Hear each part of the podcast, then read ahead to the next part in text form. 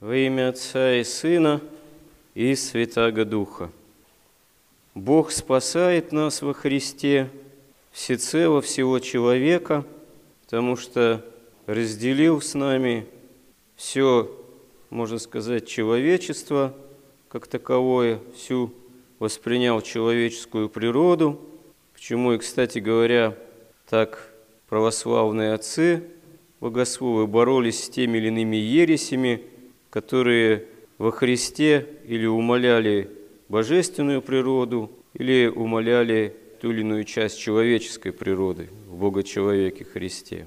Святые отцы рассматривают человека таким традиционным образом, как трехсоставный именно организм, сущность человека – это душа и тело прежде всего, и дух как высшая способность души – такое общепринятое святоотеческое деление.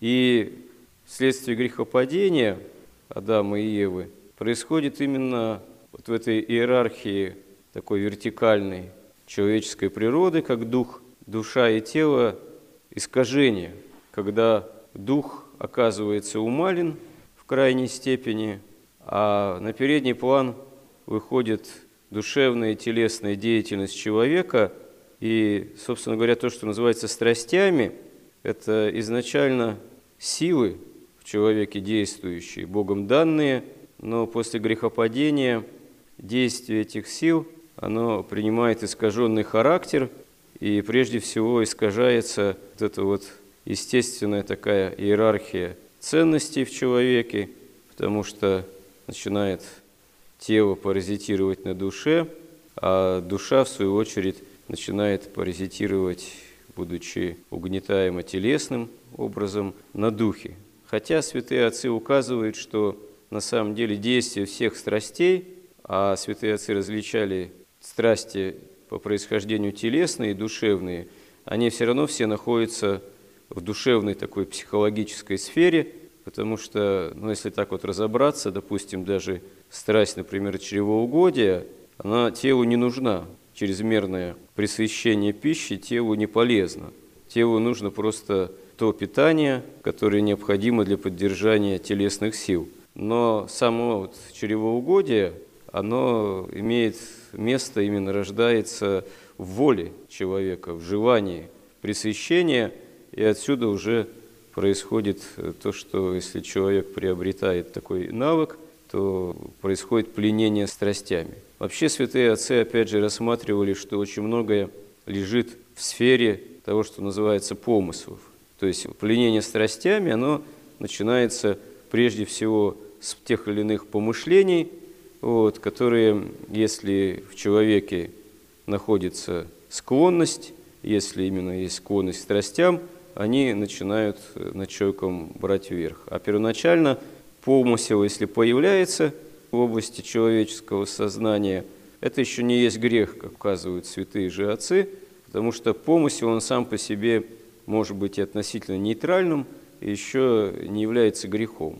Но если человек проявляет к нему внимание и начинает этим помыслом услаждаться, принимает его, то от этого происходит сочетание, принятие помысла, возможно, элемент борьбы с этим помыслом, но если человек вовремя его не отсекает, молясь, а ко всем, в общем-то, смущающим ну, помышлениям, тем или иным, лучше всего относиться именно с молитвой, отгоняя их. Но если человек это, тот или иной помысел принял, и произошло такое сочетание, недостаточно борьбы, а есть склонность вот именно к тому или иному греху, с которым помысел связан, то происходит именно пленение человека этим помышлением, желанием, образами какими-то. И при дальнейшем развитии это и превращается в страсть, которая начинает человеком владеть. И тогда человек живет, что называется, по страсти, по тем или иным страстным движениям, что, так сказать, в голову порой втемяшилось, то человеком и начинает руководить. А как святые отцы здесь же говорят, дьявол действует на нас – прежде всего через наши грехи и страсти. Поэтому многие помыслы, которые к нам приходят, они от дьявола, который, в свою очередь, знает, какие у нас, можно сказать, склонности греховные, и предлагает для их развития соответствующие помышления. То есть насколько важно действительно нам, как христианам, бодрствовать, трезвиться, воздерживаться и молиться. Молиться не только там утреннее, вечернее правило прочитал, как многие приходят и говорят на исповеди, ну я утреннее, вечернее правило читаю. Ну да, там от барабанил утреннее, вечернее правило, вычитал, как это еще называется. Вот. А потом часто забывается вообще о молитве. Молиться надо регулярно, постоянно стараться, хотя бы краткой Иисусовой молитвой, потому что без краткой молитвы «Господи Иисусе Христе, Сыне Божий, помилуй меня грешного» или хотя бы просто «Господи помилуй», с желаниями, помышлениями справиться невозможно. Если их как-то не отгонять, молитвы, не трезвиться, вот так вот, иметь определенную духовную бдительность, то очень легко впасть в те или иные страстные именно помышления, движения и начать жить по страстям. То есть э, те или иные поступки совершать, э, двигаться в направлении совсем не богоугодным. Даже, например, страсть гнева, как святые отцы говорят, это изначально данная человеку способность различать добро и зло. Вот это такой основной, можно сказать, импульс сердечной деятельности. Но когда он был изначально Богом дан, он был благим. Это движение, это сила души, сила сердца человека. Вот, э, в том числе различая добро и зло, противостоять злу.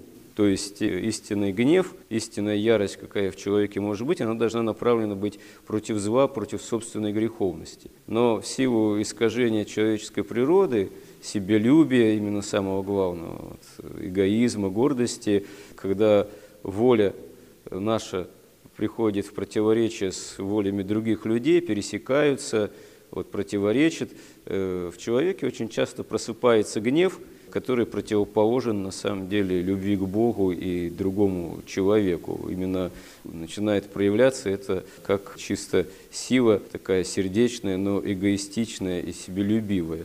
И гнев, он очень многое э, разрушает в человеке. Он способен разрушить все какие-то благие движения, какие-то действительно попытки духовной жизни. Вот. Почему и страсть гнева-то можно, когда она просыпается, начиная с элементарной раздражительности, можно победить только если постараться с Божьей помощью себя удержать вот, от внешних проявлений, потом научиться и внутренние как-то купировать. Но это возможно только с помощью Божией, с помощью молитвы. То есть э, вообще борьба со страстями и грехами, она возможна только с помощью Божией, если мы о Боге не забываем, именно при наличии благодати Божией. Господи, помоги нам в этом взыскании благодати и помощи Божией. Аминь.